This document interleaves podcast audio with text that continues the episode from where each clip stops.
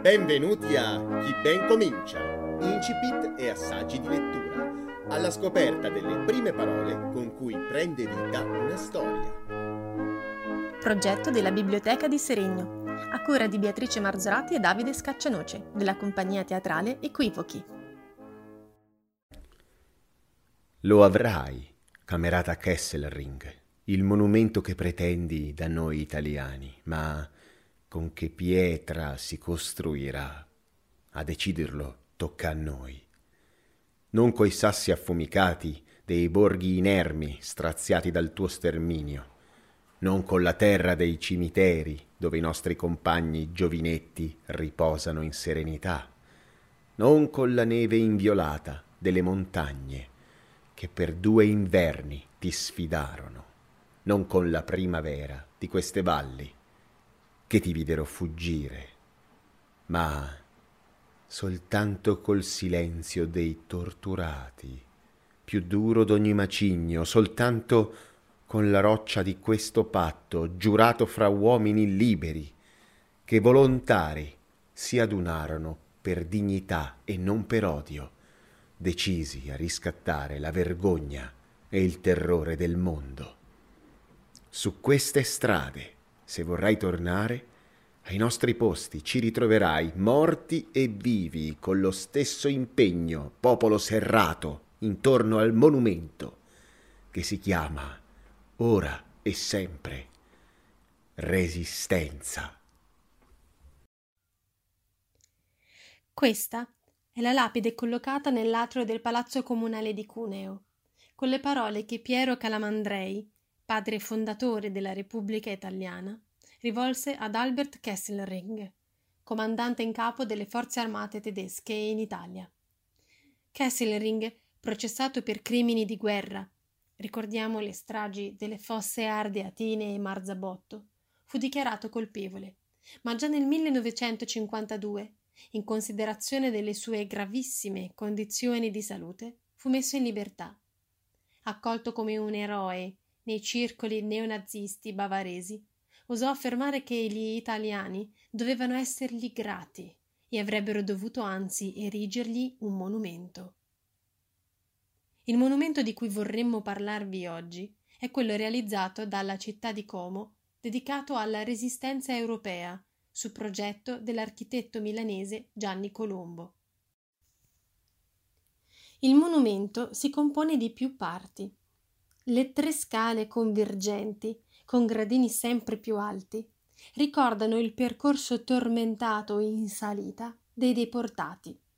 La stele contiene frammenti di pietre provenienti dai campi di sterminio, mentre la pietra proveniente da Hiroshima è collocata a sé stante. Le fredde piastre metalliche, invece, portano incise le ultime volontà scritte dai condannati a morte. 18 messaggi, uomini e donne, quasi tutti giovani, di tutte le classi sociali e di diverse fedi politiche e religiose, 18 diverse comunità europee, ma un unico sogno di libertà. Ammonimento e memoria sono le due parole incise nella didascalia del monumento. Monumento deriva dal latino monere, cioè ricordare, ma anche ammonire. In questi giorni in cui tanto si parla della resistenza, è necessario ricordare, ma anche ammonire, richiamare alla memoria i fatti accaduti 75 anni fa e ammonire perché il comandante Kesselring sia ricordato come un criminale, per sempre condannato dalle voci di chi ha sacrificato la propria vita.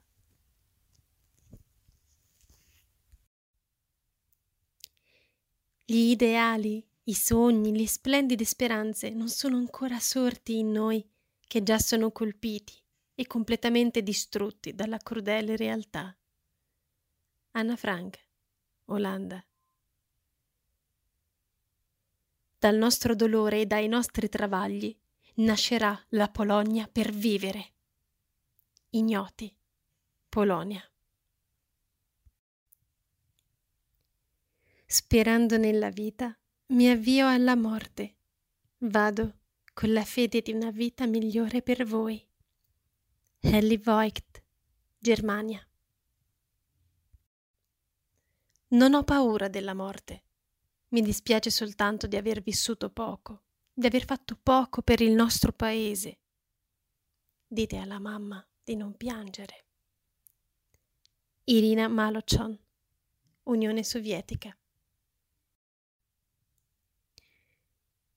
Sono morta per attestare che si può amare follemente la vita e insieme accettare una morte necessaria.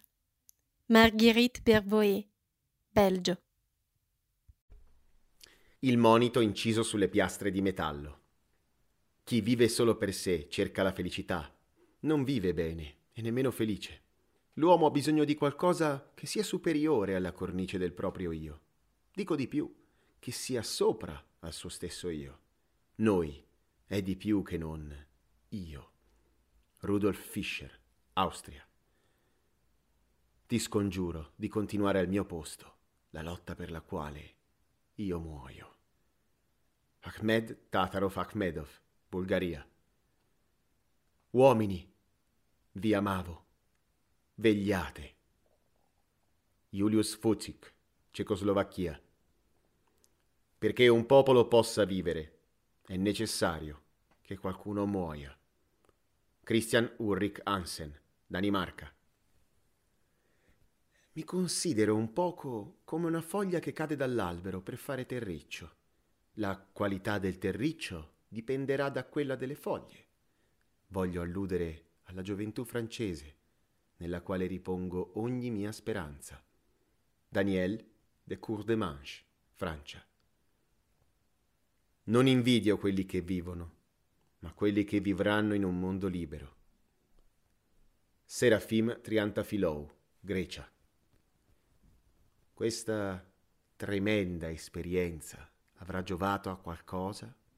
Si impone una rieducazione profonda e costante, altrimenti nemmeno questa lezione servirà. Pier Amato Perretta, Italia. Non c'è creazione senza sacrifici, non c'è libertà senza sangue. Ratko Zaric, Jugoslavia. Lascia che brilli il sole della libertà. Adolphe Claude, Lussemburgo. Ci sentiamo in pace con tutto il mondo, non portiamo rancore verso nessuno. Dall'odio non può nascere alcunché di buono. E meglio di così, non potremmo morire. Borgenbo, Norvegia. Ho ancora un desiderio, che scompaia l'ingiustizia sulla terra. Filomon Sirbu, Romania. Lo dico anche ora, ne è valsa la pena. Itzvan Pataki, Ungheria. Se il cielo fosse di carta e tutti i mari del mondo inchiostro, non potrei descrivervi le mie sofferenze e tutto ciò che vedo intorno a me. Chaim, ebreo.